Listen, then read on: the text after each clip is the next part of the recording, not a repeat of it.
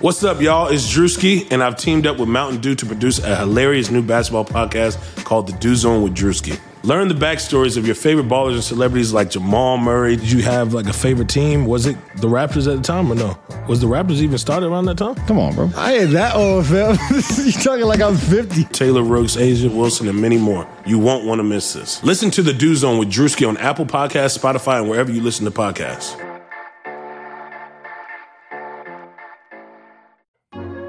Hi, Blue Wire listeners. I'm Greg Olsen. I'm excited to partner with Blue Wire to bring you TE1, a podcast where I interview the tight ends who have revolutionized the position.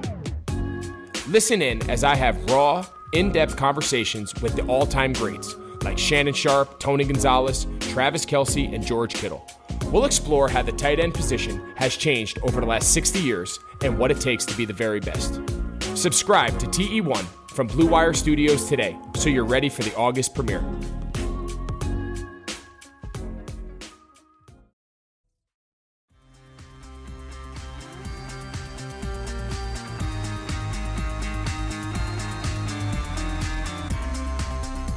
Hello, Hardwood Knocks fans. This is Adam Fromal here with my co host, Dan Favale. We have a special episode today about the All NBA teams. We're going over our first team, our second team, our third team, and because we're apparently overachievers who both somehow did this without consulting each other, we also have a fourth team for you. Uh, if anyone from the NBA is listening, we don't have official votes. We would love to, um, but these are unofficial. Um, and this whole episode is brought to you by our sponsors, Deal Dash and BetOnline.ag. You'll be hearing from them with some promo codes in a minute. But before we get there, Dan, how's it going today? So refreshing to be asked how I'm doing on a podcast that I co-host. That's all. That's that's uh, so I'm doing amazing. Everyone always asks me when I'm a guest, but it's refreshing to now be on the receiving end of that question. How are you doing? I'm doing well. It's just nice to know that everyone cares, right? Or at least you. At least me. And and One even person. if it's superficial it's- care, yeah, I like yeah, it. it, it's it's more faux care, but you know. Um, I'm excited to talk about all NBA teams though, and basketball's back, and it seems to be. I'm, you know, I'm like kind of a pessimist by trade with this stuff, and so I'm, I'm like cautiously optimistic now that the NBA like might be okay, and uh, we've already talked about how there are more moralistic things that go into this too, where even if it can work, should they even be trying to do it? But it's, I will say, one, just objectively, I'm happy that basket like basketball's been fun to watch since it's been back, and two, I'm obviously happy regardless of the other issues that the Disney campus at least seems to be doing well so far. Yeah, it, and it's nice to see the NBA take it seriously enough that you know Kyle O'Quinn missed a test; he's not allowed to play.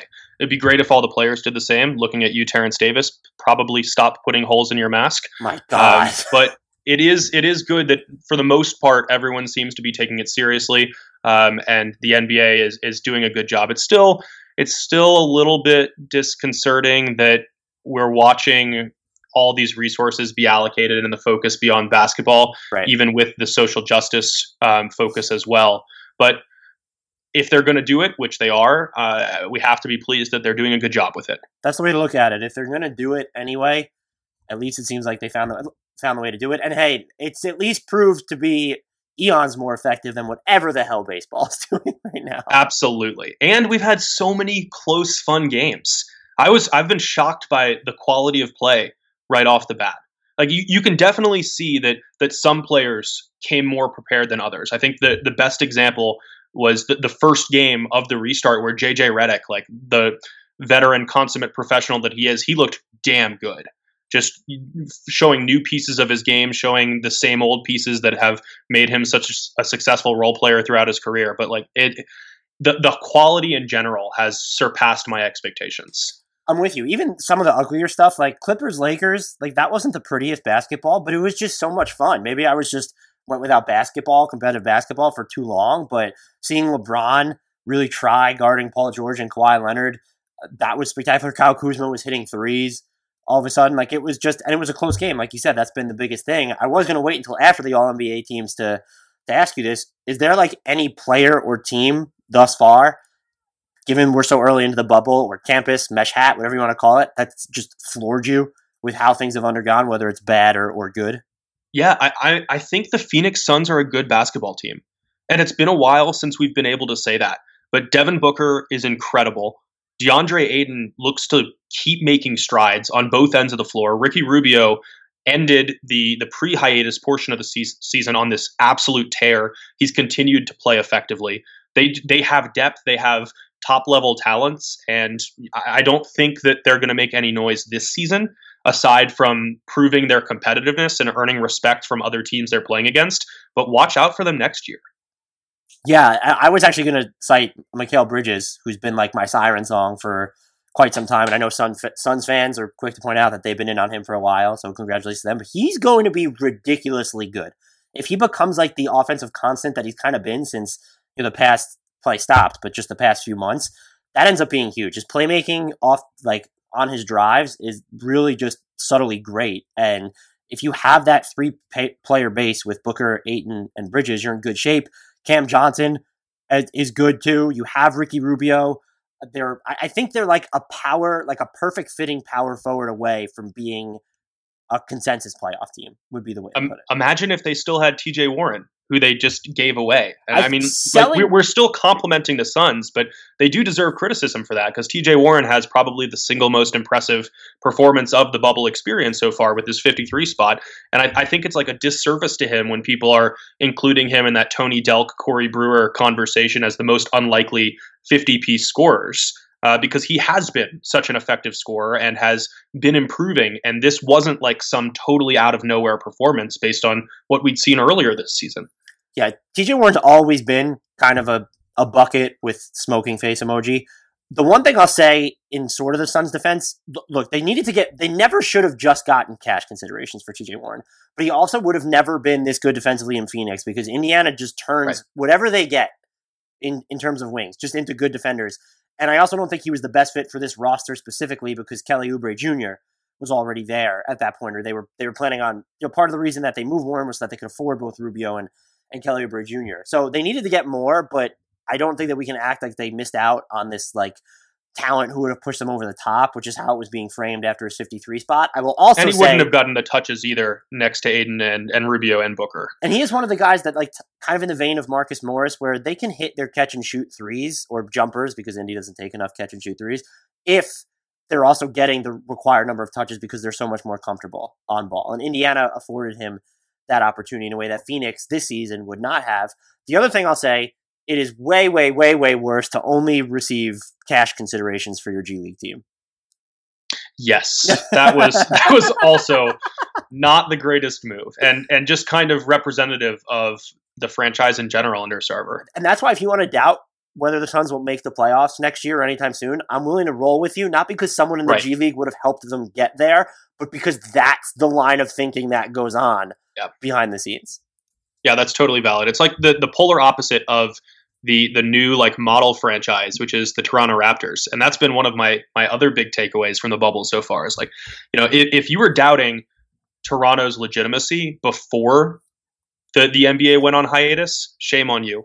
If if you still are, extra shame on you because this is absolutely a contending team. Nick Nurse uh, is a, a very deserving coach of the year candidate, even if he's not going to get the award. The team has depth. Kyle Lowry, Pascal Siakam are incredible. Everyone on that team plays defense. And we're going to talk more about them on the all NBA teams, I'm sure. I'm with you too. Uh, this podcast, we can be proud to say, feels like they've been in on the Toronto Raptors appropriately.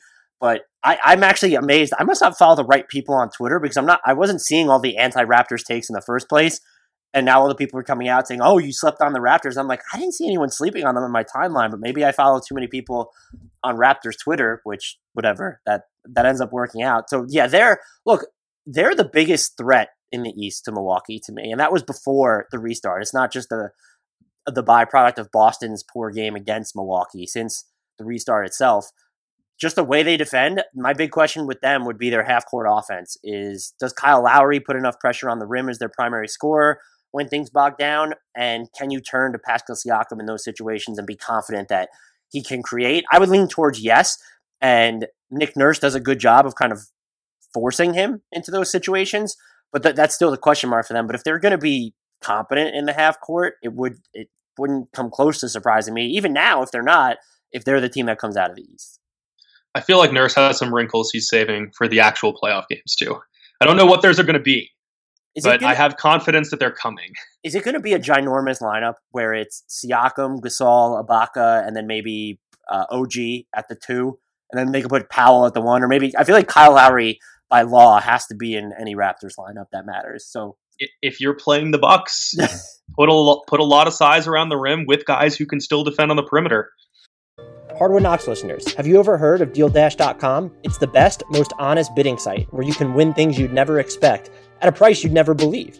They have over 1,000 auctions every day on electronics, appliances, beauty products, home decor, and even cars.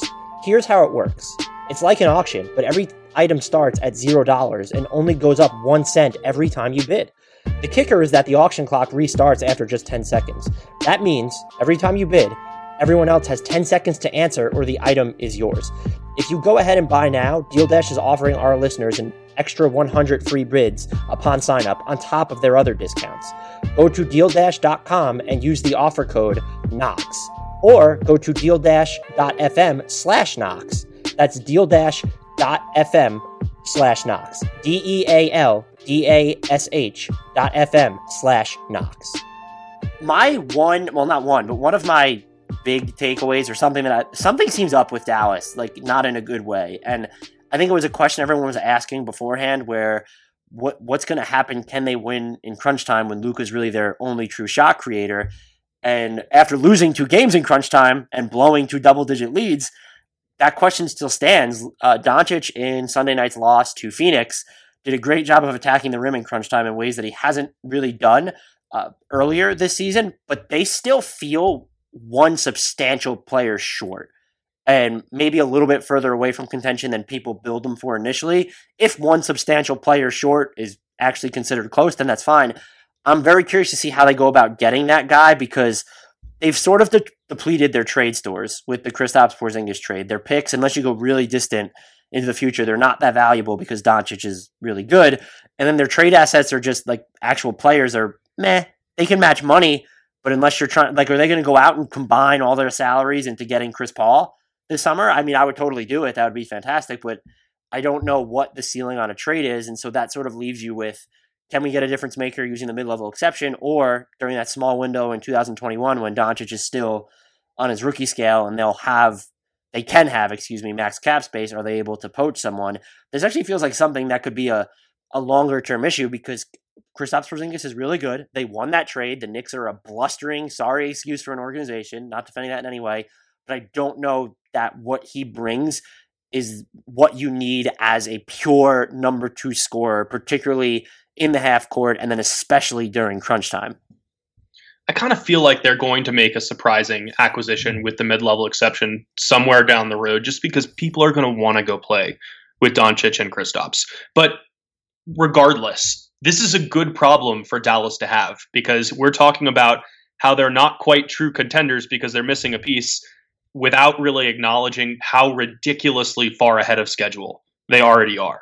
They weren't supposed to be a playoff team going into this 2019-20 season, much less a playoff lock in the bubble.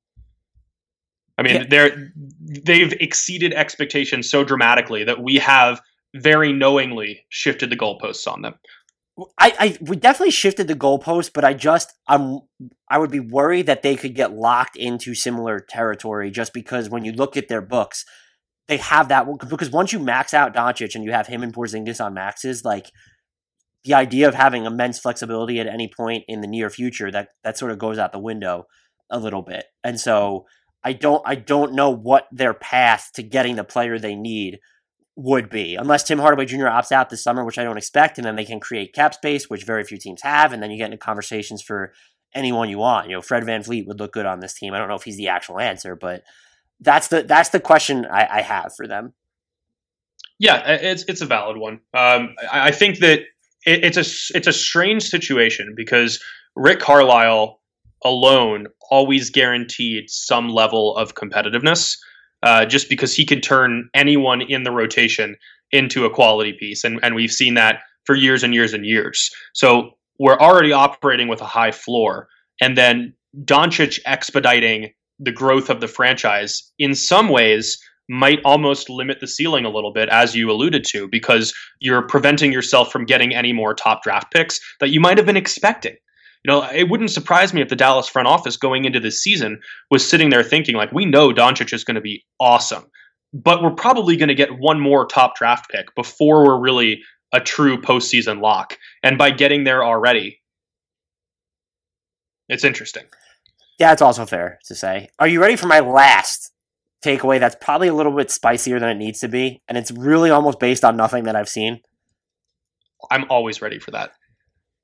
The Bucks, who I would still pick to come out of the East, I kind of feel like they are going to need to trade Brook Lopez after this season.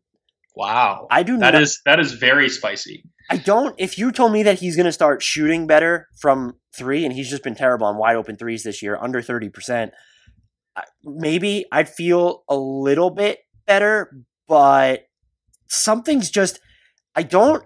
I, I the game against the Rockets. Maybe I'm reading too much into. I don't want to see them trying to post him up as much. But the other thing is, I really think there it needs to be like a Marvin Williams type player at center alongside Giannis Antetokounmpo long term um, and maybe someone who, and this is not as much to do with Brook Lopez, who's not going to hold the Bucks back from being, you know what, we need to go with Giannis at the five. Like Giannis needs to be the five. I'm not saying start him there, but those lineups need to be given more minutes so that we can create some of our own mismatches there. And look, if you're not gonna, if he's not gonna hit his threes too, or you're not even gonna really ascribe real three point volume to him in certain games, which they haven't. Now you're dealing with Bledsoe wasn't in this game, but I'm saying long term Bledsoe, Brook, and Giannis. Those are three non, or I'll say below average shooters on the floor because we know Lopez and Bledsoe and even Giannis are willing to shoot.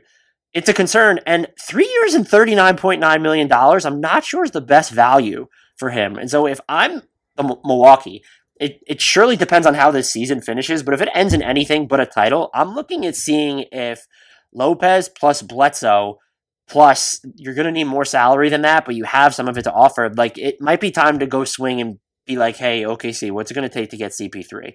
Maybe it takes a third team who would want Lopez's contract. I don't know how Bledsoe's contract with two guaranteed years left on it would be, but that's just sort of where I'm at with Milwaukee. I still would pick them to come out of the East, but I almost feel like Brook having Brook Lopez on the roster almost prevents them from rolling out what would be the best late game version of themselves, and maybe that's a stupid way to look at it. I have so many scattered thoughts right now, so I'll just try to lay them out. One is that I would love to see, and I don't know what the path to make this happen looks like. I would love to see Danilo Gallinari next to Giannis on this team instead of Brook Lopez, and really lean into to Giannis at the five. I feel like it would be an interesting mix. You would definitely have that functional shooting, um, but yeah, I, I I don't know how you go about getting there. As for Lopez himself, I'm not as concerned as you.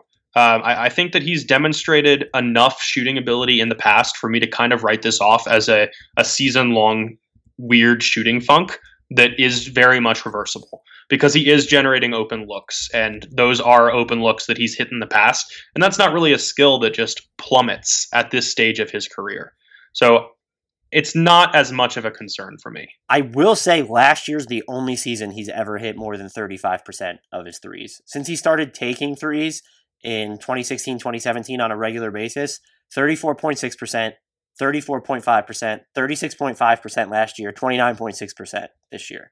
So that's you're right in the sense that- though It's a big, That's a big difference, but he's also never been like this elite shooter. Right, either. right. But he doesn't need to be elite. He just needs to do enough to draw defenses out there. I'm also not worried about anything we see from the Bucks during their eight-game regular season restart because they have nothing to play for.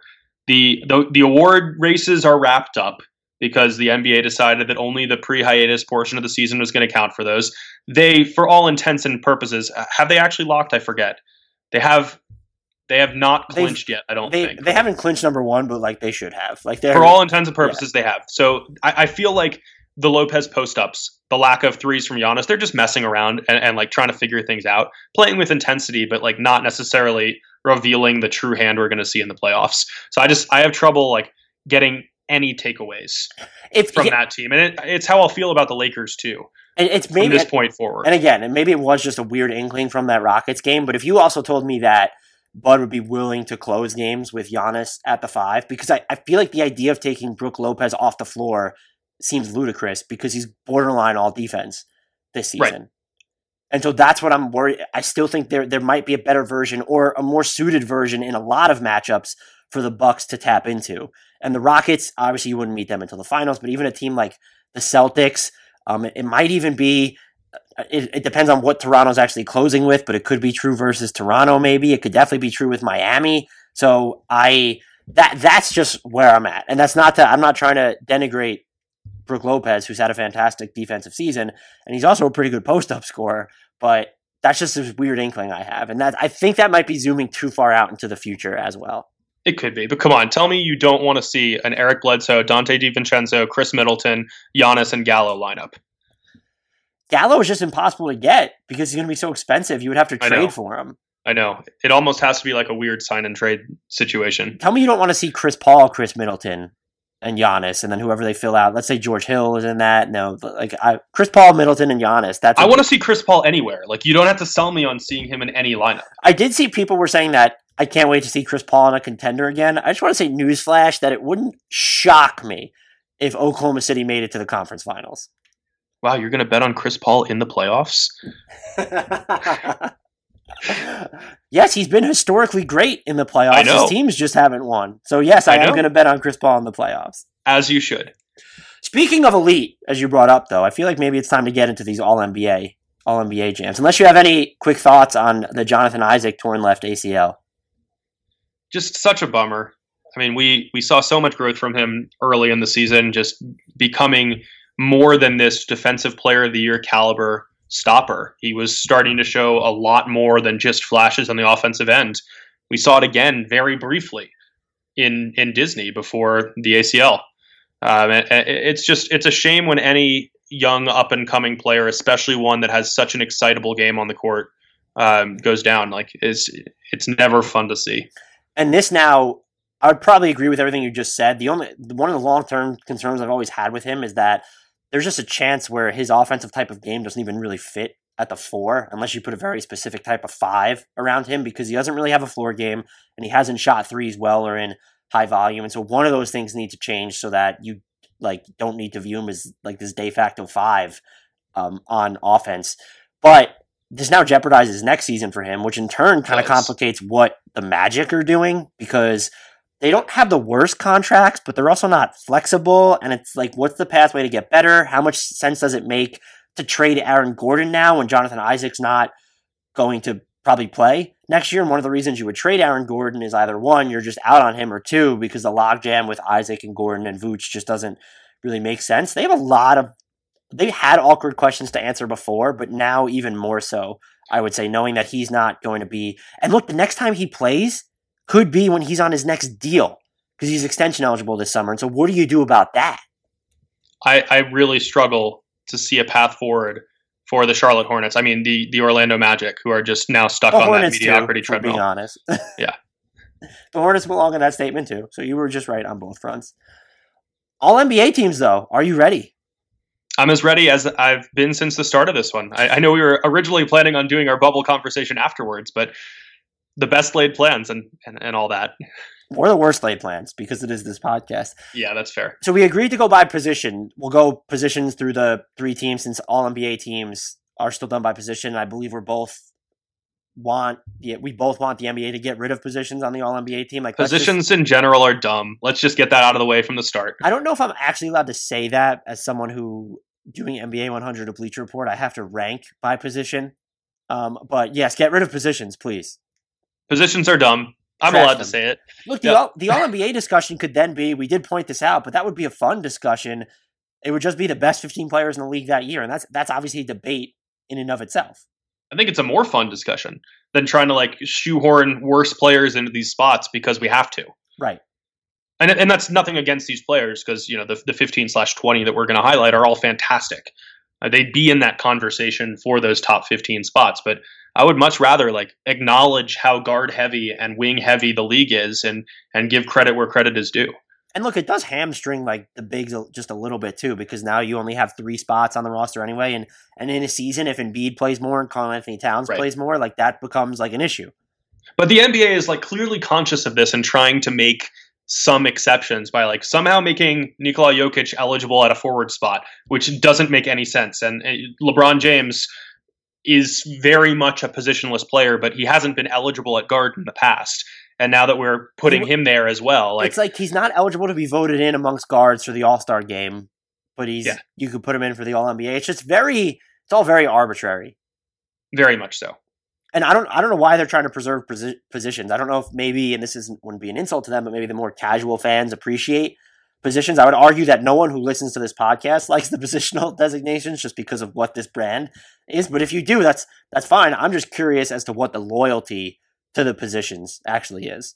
Well, to be clear, it's not fine. Get over yourselves. Okay, fair enough. If, if someone is listening to this and still is in favor of having positional designations, let us know so that we can we can talk you out of it. well, I would no, let's. I, I would like to hear their argument. I'm not going to be as just Right. I mean, we can hear their right argument now. and then we can shut it down. Oh like, Please go to me with your cases for the positions first, and then we will bring them to Adam together. I'll be the positional arbiter here. Sports are back, and so are your chances to bet on your favorite teams and events. Major League Baseball is finally kicking off, and there's no better place to start wagering than our exclusive partners, Bet Online. Check out all the odds, futures, and props to bet on, all available 24 7. And with the return of sports, Bet Online sat down with former pro players Eddie George, Harold Reynolds, and seven time NBA champ Robert Horry. See what they had to say on what it'll be like playing without fans in a series they're calling Fandemic. Visit betonline.ag for all your odds and up to date sports news. Remember to use promo code BLUEWIRE, all one word, to receive your new welcome bonus. That's promo code BLUEWIRE. BetOnline, your online wagering experts. Okay, so on that note, do you want to start with guards or centers? Can't start with forwards. I'm not allowing it. I mean, I, I like that you're making me choose a position now after our, our last segment here, but let's start with guards. Uh, you want to roll us off with the first team because I believe we were consensus on the first team guard. Yeah, it's it's uh it's pretty obvious here. I mean, James Harden was the best true guard, if that's even a thing, in, in the league this year, and I'm gonna have him joined by LeBron James, who, as we said, is eligible at guard, um, leading the league in assists. Know, the the cases here are are so incredibly obvious. They're two of the top three MVP candidates this season. They're both the unquestioned leader of their team, playing at a remarkably high level. Um, LeBron is the do everything guy. Harden is one of the absolute best offensive forces we've seen in NBA history, and there's absolutely no one who should challenge them for either of these spots. Yeah, even with Harden's kind of like rut leading into the the NBA's hiatus, it just wasn't enough to be like, hey, let's put Doncic over over him in this case. I don't really have anything to add. Like, I just feel like There's not two- much to add on I those. the They're only discussion would be like, why is LeBron at guard if he wasn't listed there for the All Star game? But since he's eligible at guard, like we have to finagle these teams the the best way possible. So I'll take us to the second team guards. I have Chris Paul and Damian Lillard. as do I. Look, we're consensus we're just sharing the same brain here. I will These are less obvious, though. Right. So I don't know if people will definitely pick um, Chris Paul, but he should be to me consensus All NBA inclusion. He has like one of the three highest offensive rating swings in the league. They are so dependent on him for his offense. He's shooting a trillion percent from mid range. He's made more buckets in crunch time than anyone in the NBA, where he's basically just slashing an absurd percentage in, in crunch time. I even have that written down in my notes. I think he's no, I don't have it written down in my notes. Um, but he's just been oh, he's slashing 54, 36, 94 in crunch time situations with an individual plus minus rating of 109. Uh, the only two people higher than him are actually his teammates, Schroeder and Shai Gilgeous-Alexander, which shows you how ridiculous the Thunder have been. And then with Lillard, maybe people will penalize him for Portland's record. I find that to be weird, just given how many injuries they dealt with, and also Lillard has been redonkulous. 29 points, 8 assists on 60 true true shooting in a league leading 36.9 minutes per game, all of which are career highs. Um, he's shooting the best that he has basically of his career inside three feet. Uh, the fact that he's shooting almost 40% from three on just a, re- a high number of really hard attempts is mind boggling. More than 70% of his threes go unassisted. And the thing that I keep pointing to is that the Blazers' differential with him on the court is that of a playoff team. And it just it plummets by almost nine points per 100 possessions when he's off. That matters to me because maybe, yes, I do believe it's harder to do what Giannis does, taking a really good team to greatness. But like he's also, this isn't him taking a mediocre team to okayness. They're really bad without him on the court, and they look really bad because of the personnel that they've had available to this point. Both of these guards are the unquestioned reasons that their teams are in playoff contention. And that's more true for the Thunder than the Blazers at, at this stage of, of the restart. But, you know, without Chris Paul, who is playing very much like vintage Chris Paul, um, with the mid-range jumpers, with the ability to get everywhere on the court and dictate offense and control where his man goes on the defensive end. Without him, they are not anywhere but in the lottery conversation. That's especially true, as you mentioned, in those crunch time situations. You know, uh, the the NBA. The, the standard definition is the last three minutes of games separated by, or the last five minutes of games separated by five or fewer points.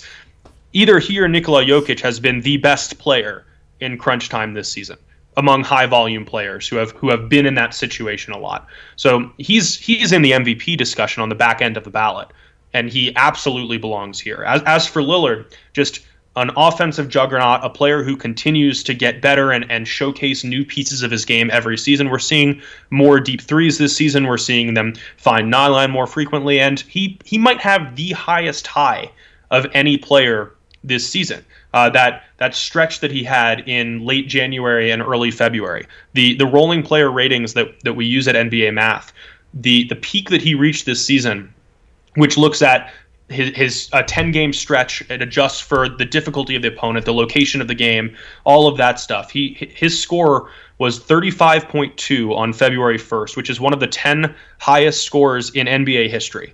It is easily the highest score this season uh, the the only other player who has even topped 30 is James Harden. Giannis, for example, has only gotten to 28.11. Doncic to 28.77. So the, the the singular stretch that he had right around the All Star break before he got hurt was just so fantastic and captivating that that alone is going to put him in contention for these spots. Yeah, he was volcanic during that stretch, and so I think that this should be given how the NBA structures its ballots, where Doncic can be a forward, so you don't have to worry about picking one or the other. I think that this should this should probably be consensus second team.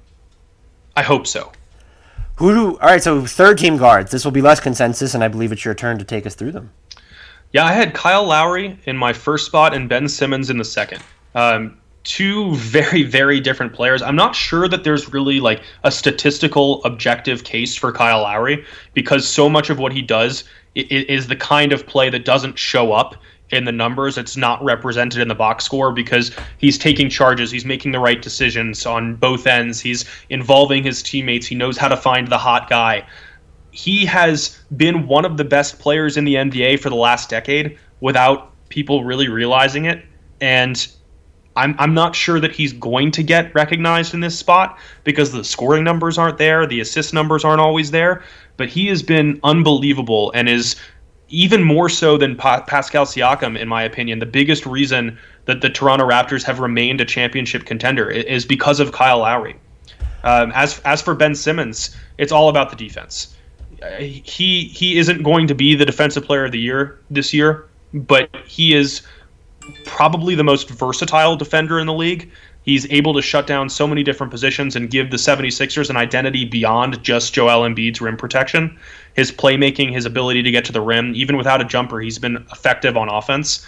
And it's just that that all around ability minus the three point shot that has has been so fantastic all year. Look, and the thing with so mine, I did not have Simmons on my on my third team. I did consider him. Simmons has been his workload. I think people underestimate too. Um, Krishna Narsu from Nylon Calculus has this uh, two-way primary usage metric where he measures the amount of time a player spends as number one option on offense, and then the amount of time they spend guarding the number one option on defense. Ben Simmons has the highest two-way workload in the NBA by that metric, so he's definitely a deserving choice. I have Kyle Lowry though and Jayson Tatum. I can only echo what you said about Lowry, and your last point is the most salient one he is the through line connecting every single version of the Raptors we've seen since he's been there, of which there are many. It's not just going from DeMar DeRozan to Kawhi to whatever they have now, but just looking at the struggles they had in the postseason where they would just continue to get booted by LeBron, there was a point where it looked like they were going to trade Lowry himself to the Knicks. This organization has undergone many changes. And um, I think last season obviously was the starkest because you traded DeMar, you ended up trading um, Jonas Valanciunas but that has to matter too. And it's like you said, a statistical case isn't always going to be the strongest, even though advanced metrics are going to love him. That to me has to carry some weight as well. But what he can do for his team, I mean, he will set up two to three shots on the same possession for his team without even dominating the ball because he's going to set screens or just his placement on the floor is going to end up helping them. And he really works his ass off on defense. If you want to argue that maybe his game's a little bit less valuable in the playoffs, unless he has someone to defer to, that might be that's a, that's a case that I'm willing to listen to. But he is still he's a top 20 player in this league and should absolutely be in this discussion. And then I had Tatum to for my 13 because one, he was eligible at guard, which allowed me to put other people in that I wanted to. His season has been, I've mentioned this already, kind of boiled down to this month long or six week long rise, and it's just so much more than that. His escape dribble three is one of the most dangerous weapons in the league. He's one of the best off ball defenders in the league as well. I know people are disappointed, some of them at least, that his playmaking hasn't really incurred this huge uptick when they've basically doubled his pick and roll volume and really just his responsibility overall. It's a fair concern. You'd like to see him get to that Khris Middleton type level, but he has shown a knack for throwing more complicated passes. I will still admit that his absence of playmaking at a higher level can be a problem against certain defenses, and we've maybe already seen it with Milwaukee, and then he's reliant on a high variance shot selection, which is what pull up jumpers are. But he has been putting a little bit more pressure on the rim um, in recent months, maybe not since the, the Disney restart, but beforehand.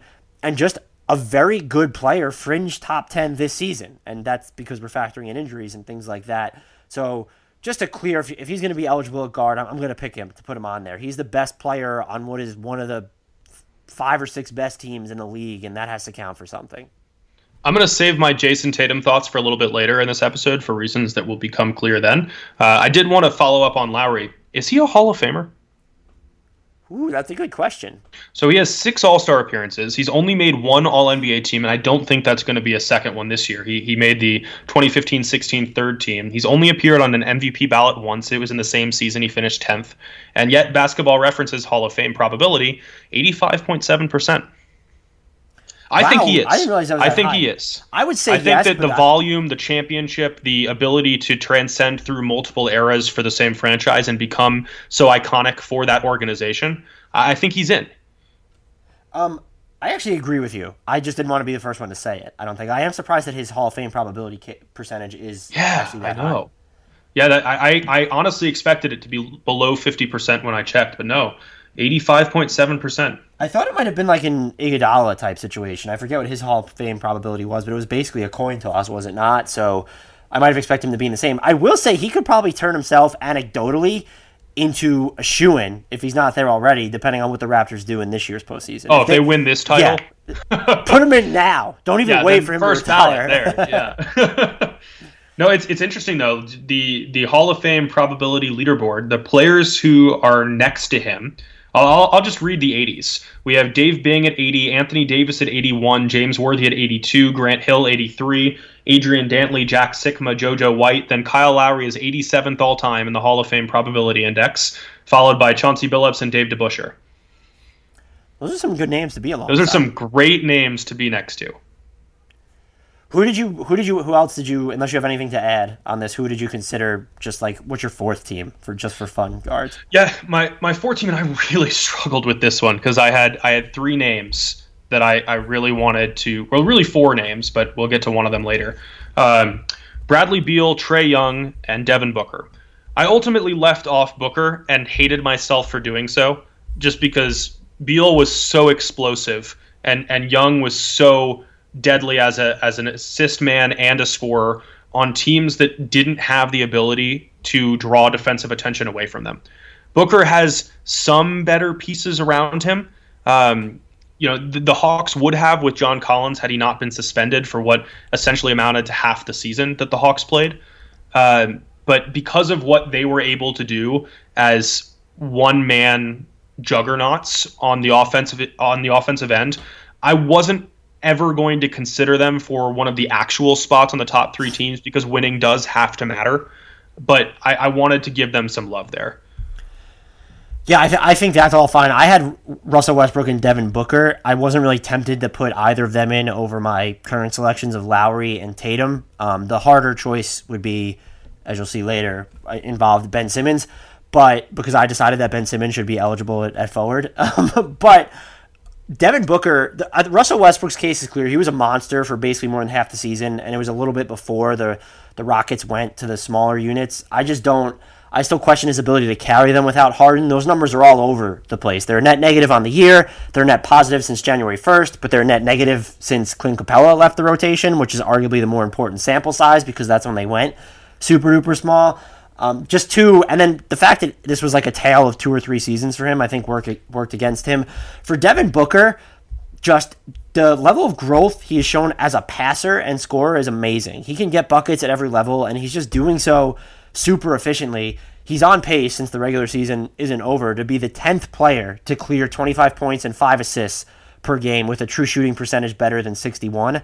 I know these aren't perfect comparisons and there's a level of cherry picking to them, but his company is James Harden, LeBron James, Michael Jordan, Stephen Curry, Kevin Durant, Larry Bird, Giannis, Isaiah Thomas, and I bet you could guess the season that that happened in, and Damian Lillard.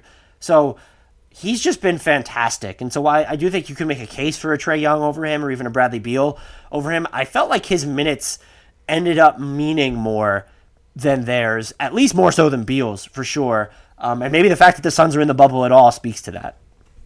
Yeah, uh, I, I have no counter arguments to that. It, really, for me, you could have picked two of those of those three: Beal, Young, and Booker. And to any Rockets fans who are listening and are firing off hate tweets to me for not mentioning Westbrook yet, we'll get there. I promise.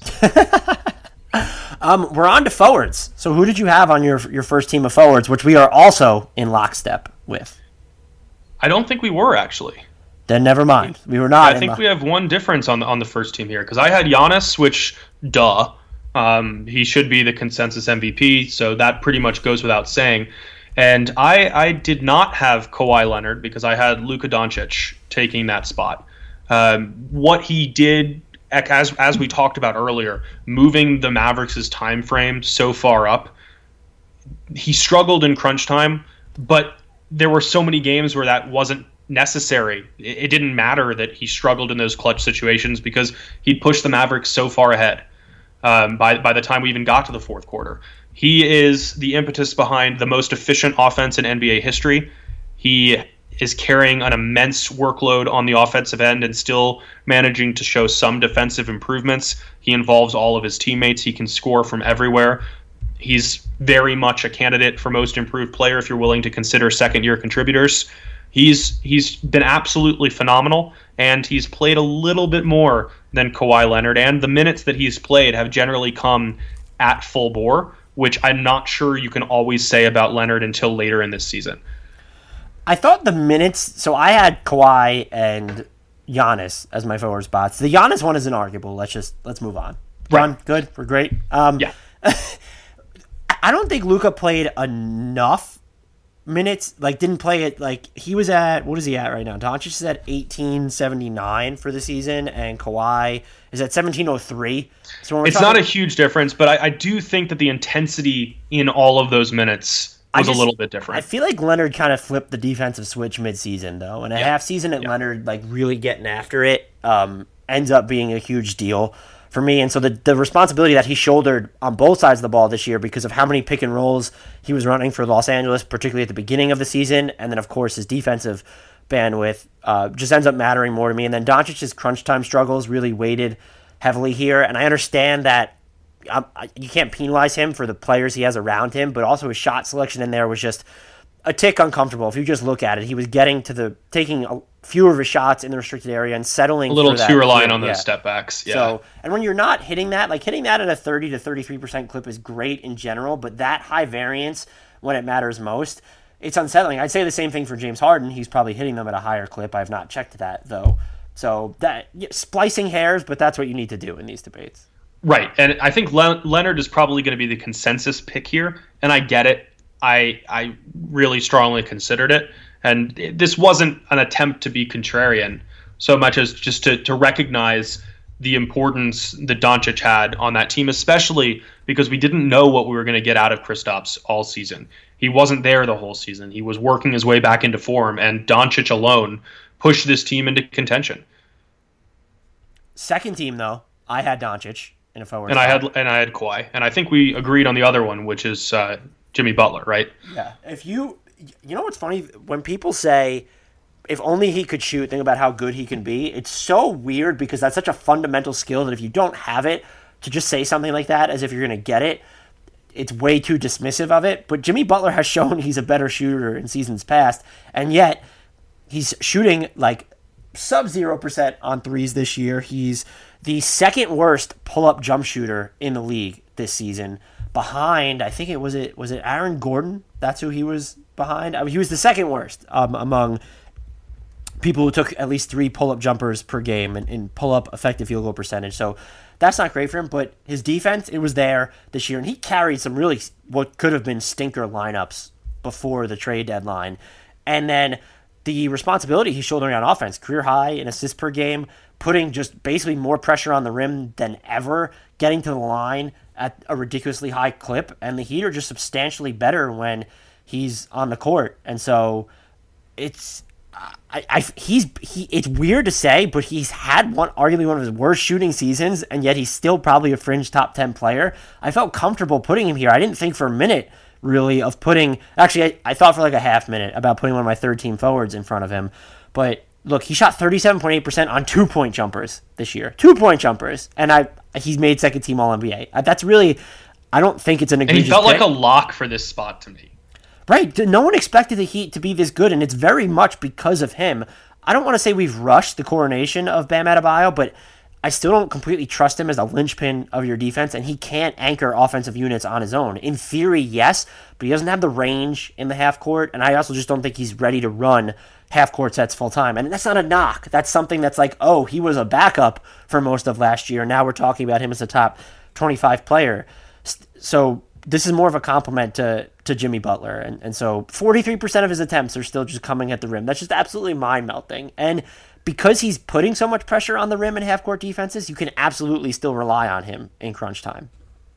I think the best way I can put it is about how good he's been in the non-shooting areas is that if he had if he had knocked down three pointers like he did during his best seasons with the Chicago Bulls. I'm looking at like 2014-15, his his first All-Star appearance when he took 3 per game and made 37.8% of them. If he was able to replicate that without changing any other portions of his game, I think we have an MVP debate. Yeah, I mean you're you're probably like I think he's been that good.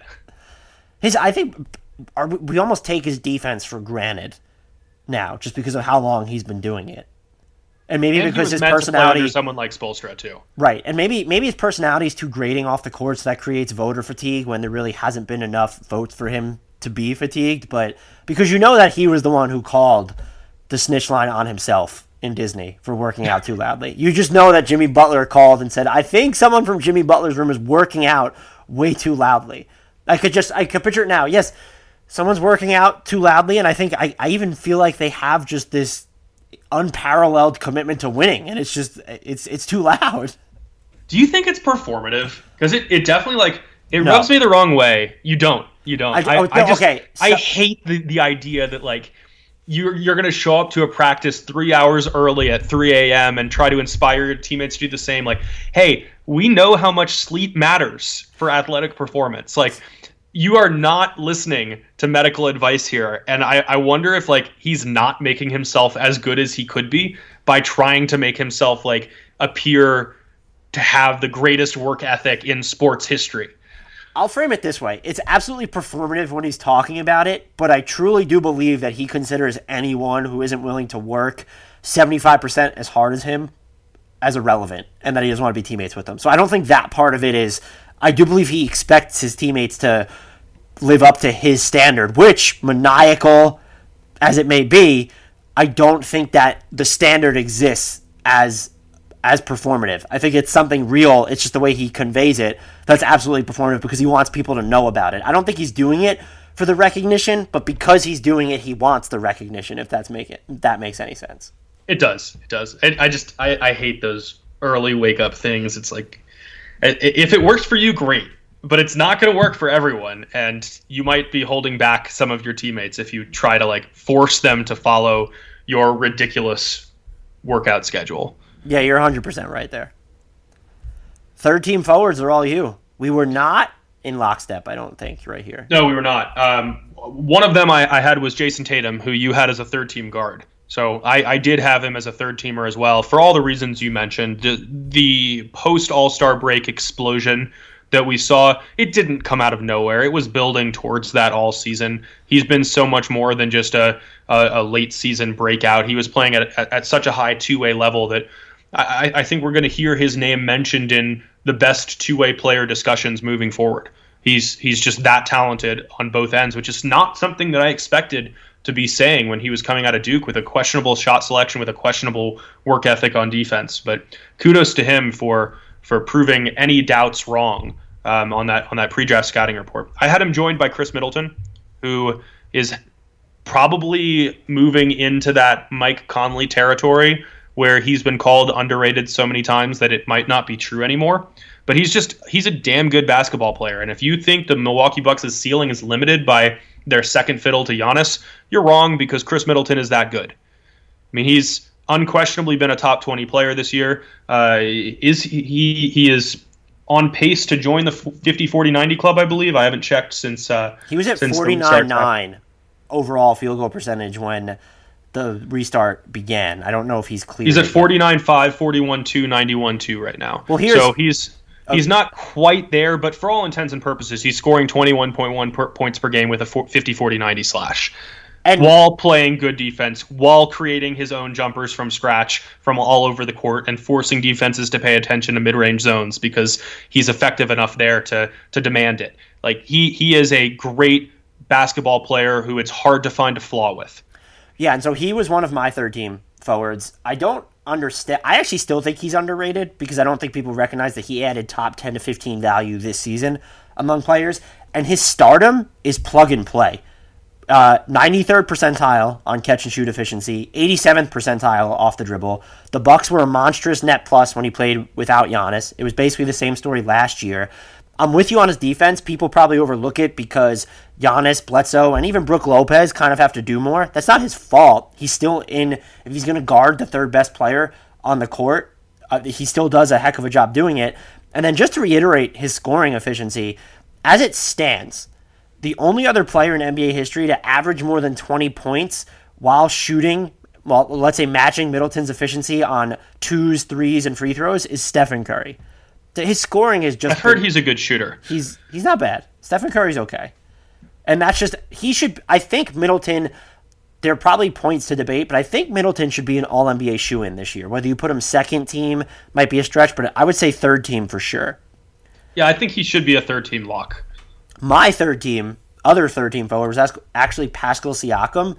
And people have pointed to the drop in efficiency. And so here's how I counter to that. He was injured at one point. I think he was dealing with was a groin injury, I believe it was. Yep. The other thing is his role is so much different that skepticism it's it feels like and I wrote this, the skepticism feels like pageantry. His usage rate has jumped by 7.7 points compared to his 5.1 spike last year um, from his season before that. And the other thing I'll point out is where last year's change was more about taking on additional responsibility, this year's tr- transition is both a matter of volume and, and transformation because he's taking different shots. They're trying to turn him into, into more of this offensive hub. And so I think you have to expect his efficiency to decline. I mean, uh, l- listen to this. The frequency with which he's finished possessions as the pick and roll ball handler has almost tripled from last year. The time he spends in isolation has almost doubled, and he's gone from attempting fewer than one pull up jumper per game to five. He's shooting above 34% on pull up threes, which is an acceptable number by those standards.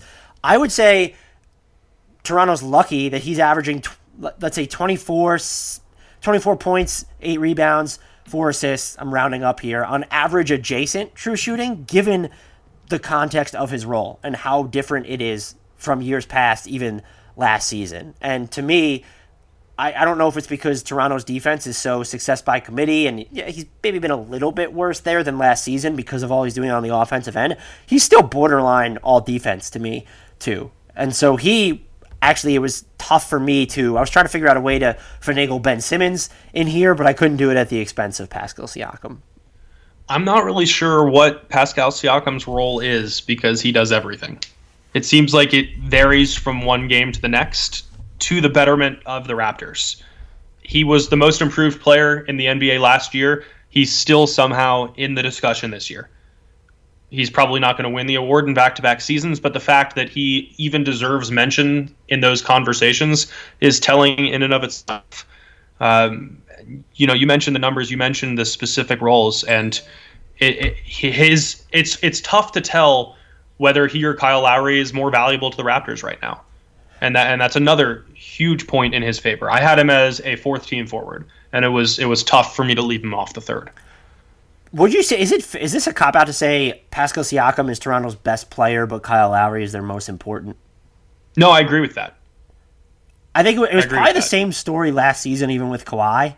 Maybe I don't. Maybe you can't say that because of what he did in the finals, but Whereas beforehand, it was Kyle Lowry was better than DeMar DeRozan and more important than DeMar DeRozan. It feels like this season it's a Pascal Siakam's better in a vacuum, but Kyle Lowry's still more important to this team's immediacy. Well, I think part of the reason that they're so, so successful is that they don't get caught up in those designations either. There's there there's never any hint of selfishness with this team. Fred VanVleet is going to take a lot of shots. Siakam's going to take almost 19 per game. Lowry's going to take almost 15 per game, but it never feels like any of those key scorers, maybe Norman Powell occasionally, is going to take shots that they shouldn't be, that aren't coming within the flow of the offense. And the ability to play off one another, uh, the ability to complement one another, no matter what role you're filling, is, is so vital. Yeah, I'm I'm totally with you right there on that one. Who was your other quote unquote fourth team forward? Yeah, my other fourth team forward was Russell Westbrook. Were you just assigning you know, him the forward minutes when he played with Gordon and Harden at the same yeah, time? Yeah, sure. You know, the Rockets very clearly don't subscribe to positional definitions with their micro ball lineups after they traded Clint Capela and and even before that to some extent. So why not? Let's let's go ahead and throw him in there as a forward because he does deserve recognition for deferring to Harden earlier in the season and then just absolutely exploding in these microball lineups. If that's not allowed, if you want to reject that, I'm more than willing to put Brandon Ingram in that spot for how well he did carrying the Pelicans before Zion was healthy and then his ability to adapt once Zion was back and demanding touches. Uh, but but I'm going to stick with Westbrook. I'll allow it. I don't know if anyone else will. Uh, Fromal09 on Twitter. Yeah. F R O. All I need is your approval, Dan. Uh, I had Brandon Ingram as one. I also, people are like, let's not overthink Brandon Ingram averaging like 25 points and five assists on really right. good true shooting. Like, let's not, that's good. I don't care what the on off splits say right now. He's obviously going to struggle a little bit to operate with Zion. Once they put a floor spacing five around them, which I think they absolutely need to do, that's partnership I think will end up being fine. But he was really good. I had him, and then I shoehorned Ben Simmons into a forward role. I actually don't know if he was eligible for that, so I might be doing the same. He definitely should be. I uh, I might be doing the same shenanigans that you are, though. But I'm not sorry. Do you want to? I'm not either. Speaking of shenanigans, first team center is kind of a, a. It's tough because well, it's tough, but it's also like, well, do you want to say it because we have the same guy? Yeah, I mean we have Anthony Davis, but he played more than half of his minutes at power forward before the restart. And I understand that they've closed games with him at the five, but it's like, and it makes sense under the current context because, oh, if, you know, you're going to have Jokic be a forward when he was never really a forward, then yes, Anthony Davis should be eligible at a position he technically did play for a good amount of time. But it's just another instance where, like, the delineation is just a little bit blurry. It is. I'm happy I mean, to have it, though, because it made the rest of this exercise a lot more flexible. Right, right it, was it was tough to decide between Anthony Davis and Nikola Jokic for that first team spot, but one Davis, of them showed up in shape and the other didn't, and I think that's the difference. It is. It is. Jokic was not good at the start of the season and very quickly became good. But but Davis was phenomenal and didn't skip a beat joining up with LeBron James, which is an entirely different situation than anything that he had done to that to that stage of his career. The the ability to to fit in seamlessly alongside a player who as good as he is and as well as he understands the game isn't always the easiest to play alongside. He he did it so well on both ends of the floor. We're we're talking about him as a primary threat to win defensive player of the year and deservedly so even if he's neither of our picks while also dominating on the offensive end as a three point shooter, as a as a creator, as a cutter, as a pick and roll threat, you name it, and he's able to to thrive in that role. Yeah, he can't he can't carry units without LeBron, That's been a struggle for him throughout his career to to really float a lineup without another star next to him. But that's okay. Yeah, it's tough for him to have that type of influence over the offense, but I'm with you. It's okay. And also, while we didn't pick him for Defensive Player of the Year, I think people have used his on off splits to kind of discredit that case because the Lakers are allowing fewer points per 100 possessions without him. There's a lot of noise there, and he had to try and carry a lot of lineups that included regular season uh, Rondo in there without LeBron, which makes it tough. And then also, I there might be something too. He's not able to impact the defense at the same level as an Embiid or Gobert because he's guarding at every level and they're not. If that makes any sense, he he guards isolations more frequently this season than Ben Simmons. He's 15th in total spot ups defended and fourth in three pointers contested per game. His 2.9 deflections per 36 minutes ranks seventh among all players 6'10 or taller to clear 1,000 minutes, and he's defended more than twice as many pick and roll ball handlers as post ups. Some of that's positional because he has spent a lot of time at the four, but he's all over the place defensively. And that sort of ubiquity actually kind of takes away from, I would argue, what some of the numbers actually paint him as. So I, think he's clearly there. And it, it, was actually an easy choice for me to put him at, in first team if he was eligible at the five. Yeah, it, it was one of those that I debated for a second. And then I was like, yeah, it, it's Davis. But that's not to discredit Jokic, who I believe was your second, second team. team. center as well. But not yeah. forward? You didn't put him forward? Even though he's eligible, I, I refused to do that. Um, had he come out of the gates hot, I think the first team would have been his for the taking because he he reached that level that we expected to following his masterpiece of a playoff performance last season. You know, he's still averaging 20.2 points, 10.2 rebounds, 6.8 assists per game, shooting 52.7% from the field. He generates free throws. He doesn't necessarily hit his threes at a high clip, but high enough and frequently enough that defenses are forced to cover him out there. He is and he'll go on stretches where he shoots like 45% from three too. Yep, he is the unquestioned linchpin of the Denver offense. Everyone cuts around him. Everyone takes handoffs from him. He makes full court passes look easy. He's the best quarterback in Denver. Um, all of these things are are undeniable. He remains an underrated defender. He has been arguably the best crunch time player in the NBA. Um, Chris Paul is probably the only player who's capable of taking that crown for him, and it goes beyond that. No player has had more success taking shots within the final four seconds of the shot clock this season. He is a bailout option who somehow manages to get off shots from everywhere, and they arc high and they go through the net. What he's done for Denver is everything. Yeah, I mean, I don't, I don't know what I could actually add to that, but from the moment he turned the corner, since December 6th, he has been averaging 22.4 points, 7.1 assists, 10 rebounds, slashing 55.6, 35.7, 82.2, 63.5 true shooting during this stretch. That's 46 games, and like you said, it's a matter of like you know those first like between 15 and 20 appearances. If you if he was better during those, the first team probably would have been his spot to lose. Were we? I don't know that we talked about before we did. We put third team center. I don't know that we listed it to each other, but I think we I don't remember who you picked. I have Rudy Gobert as my third. I team. do too. Okay, who so, I think is like underrated now. Yeah, it's it's tough because he kind of has the same limitations as Davis, where what are you? He can't influence the offense the same way, and so he's always going to be inherently less valuable than certain players. But he's still a generational defender. And look, the Jazz have been terrible. They're better with him playing without Donovan Mitchell than Donovan Mitchell playing without him. And so you can read from that uh, what you want. And he's, look, on offense, he's a devastating, dedicated rim runner. So he is relying on others to create his own looks, but like he can really uh, he's going to finish well at the rim when given the the opportunity out of the pick and roll, and just what he does defensively too. There's he's defended well outside the paint. It was Zach Lowe had this stat. Uh, opponents averaged an embarrassing 0.688 points on 117 isolations against Gobert, the lowest figure in the league among all defenders who faced at least 100 isos. So like, if you pull him out of the paint, you have one because it is going to open up lanes. But if your first instinct is, well, I'm going to I'm going to cook him off the dribble now instead of exploiting the mismatch elsewhere, he's not going to go down without a fight there. And so his defense is actually more valuable than I think it gets credit for now. The final thing I'll say is it's not on him really. There was some just I feel like there was a, stretch of like people in Utah pointed out or Utah like Jazz writers for like a month where he just wasn't engaged on defense, wasn't getting back in transition with the same uh, you know vim. But it's not on him that Utah is 10th in defensive efficiency. They still take a nosedive without him.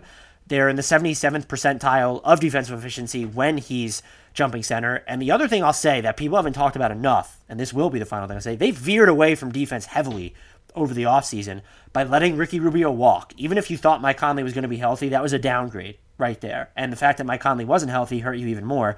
Trading Jay Crowder, who worked as a small ball four for them, and bringing in Bojan Bogdanovic, who was fine in Indy because it's Indy, but also just wasn't adding like a huge value as a defender. So if you're going from him to Jay Crowder in essence, like that's a drop off as well.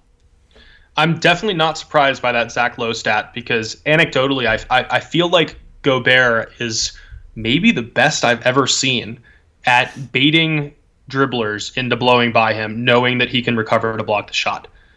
He he seems to do it on purpose. There's just like, to like let guys get a step on him, knowing that he's quick enough to recover. I, I, I don't know who else I would even put in that category. And there's like there are some players that you could see he's like more hesitant with, like when it happens with Chris Paul. That's one where it seems like he's really indecisive, but otherwise, I'm just in total agreement with you. And the other thing they trust him as a rim protector so much that their defensive game plan, and I think it was one or I think it was just one Houston game, but it was two. We're gonna put him at the rim and let Westbrook just challenge him right there because that's how confident we are. I, it doesn't matter whether it was super effective or not. The fact that they felt they could do it, like, is a testament to his rim protection, and that gives them ways to kind of fight sort of heavily switching. Like if, if he wants to drop all the way back and let the ball handlers come at them, they funnel enough ball handlers his way anyway. You could watch many of them will dribble inside just to come back out because they see him there. And then the final point on Gobert is is screen assists. So uh, so who is your fourth team center? Triple double have a Rudy Gobert with his screen assist. I, so the fourth team, I also don't know if we went over this with each other either. It's weird that we went over every. Apparently, we just got bored. Yeah. Uh, this was a little bit tougher for me. I considered Brook Lopez here. I even looked at Karl-Anthony Towns a little bit, but he just didn't play enough. I ended up with Joel Embiid, and he probably would have beaten out Gobert for me had he just played more. I know there was like his defensive consistency was maddening, but he still, if you just look at the thing that still just blows my mind is when you look at the rim frequency differential of opponents with him on the floor versus off, it drops by 8.2%. That's the largest drop off among every single player in the league. Uh, minimum 350 minutes, which is nothing. I filtered out, I think it was someone, I can't remember who it was. It was like James Johnson or somebody had logged like no time at all and was number one. I'm, I'll look up who that one person was. But that is absurd. 8.2%. That's wild. Um, Zach Lowe says this all the time, so I don't want to. I know people think everyone just repurposes his takes as their own, and maybe that's there's a level it's, of truth for that. Good for him. It's it's, it's valid. I, but he might be the most impactful defender in the league when he's healthy and available. The fact is, his availability is never going to uh, supersede an Anthony Davis or a, or a Rudy Gobert. So my pick, I have it written in my notes, is sorry, Joel Embiid, but availability matters. Bam Adebayo. I'm I'm. Uh, by the way, I was right about it being James Johnson. I just want to throw it out there that I was I'm glad I remembered that name. Uh, I feel like I've become lower on Bam than everybody else, which probably means that I'm wrong. I'll just flat out say I that. Mean, yeah, it's it's probably true. But yeah, Bam was seventh in minutes played in the entire NBA this season. Embiid was scrolling, scrolling, scrolling, scrolling, 160th. Rude. 1,363 minutes played to Bam's 2,263, which is a huge difference. Embiid was better in the minutes that he did play, but Bam's growth as a do everything center was huge for Miami. He, he's probably not going to anchor a defense by himself. He's probably not going to anchor an offense by himself. But his his ability so to to fill every exactly his his ability to fill every functional element in the offense and in the defense is huge. He he grew as a ball handler and distributor. He grew as a shooter. He grew as a perimeter defender who has incredible lateral quickness for someone his size. And it, it really not quite as much as Butler, but it, it did key their expedited rise up the Eastern standings.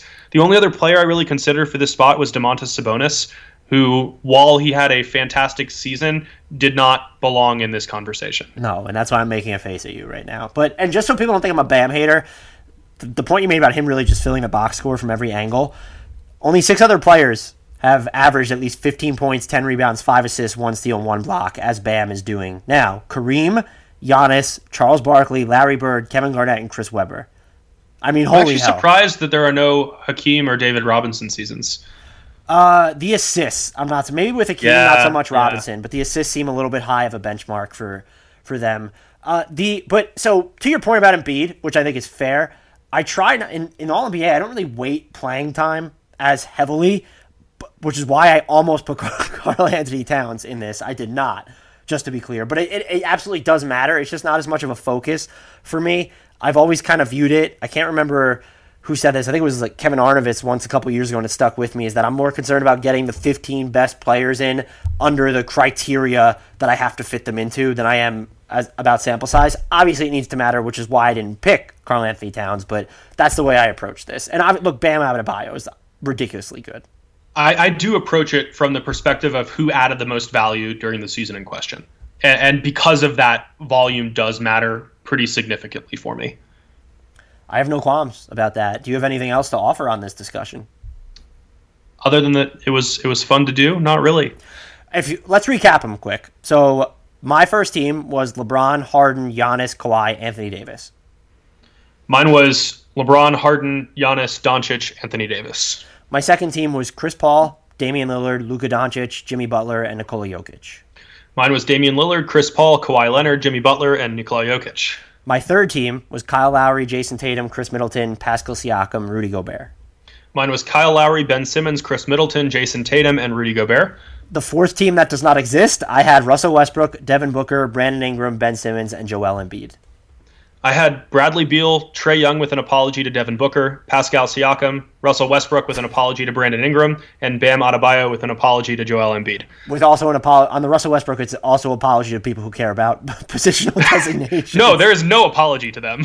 that's Don't a you gr- put those words in my mouth. hopefully you all enjoyed this podcast. This was fun to do. We will be getting back to our uh, decade player ranking series. We'll probably only have like an episode a week on that though, since there's actually current events to um, to be moving forward with. We've already recorded the Knicks. Um, disregard when Adam does the intro there and says it's his first intro ever back because clearly it's not anymore. Please, please, please, pretty please, with sugar on top, rate, review, and subscribe to us on iTunes if you haven't already. If you're using a different podcast player, make sure that you're subscribed and downloading us. Those are the best ways to help us out. Also, we appreciate any shout outs on Twitter, retweeting our promos. Subscribe to our YouTube channel as well, youtube.com, search Hardwood Knocks. Follow us on Twitter at Hardwood Knocks. Follow Adam at Fromal09. I'm at Dan Favale, F A V A L E. Until next time, though, we leave you with a shout out to the one, the only, one of the most underrated small forwards of the season, Russell Westbrook.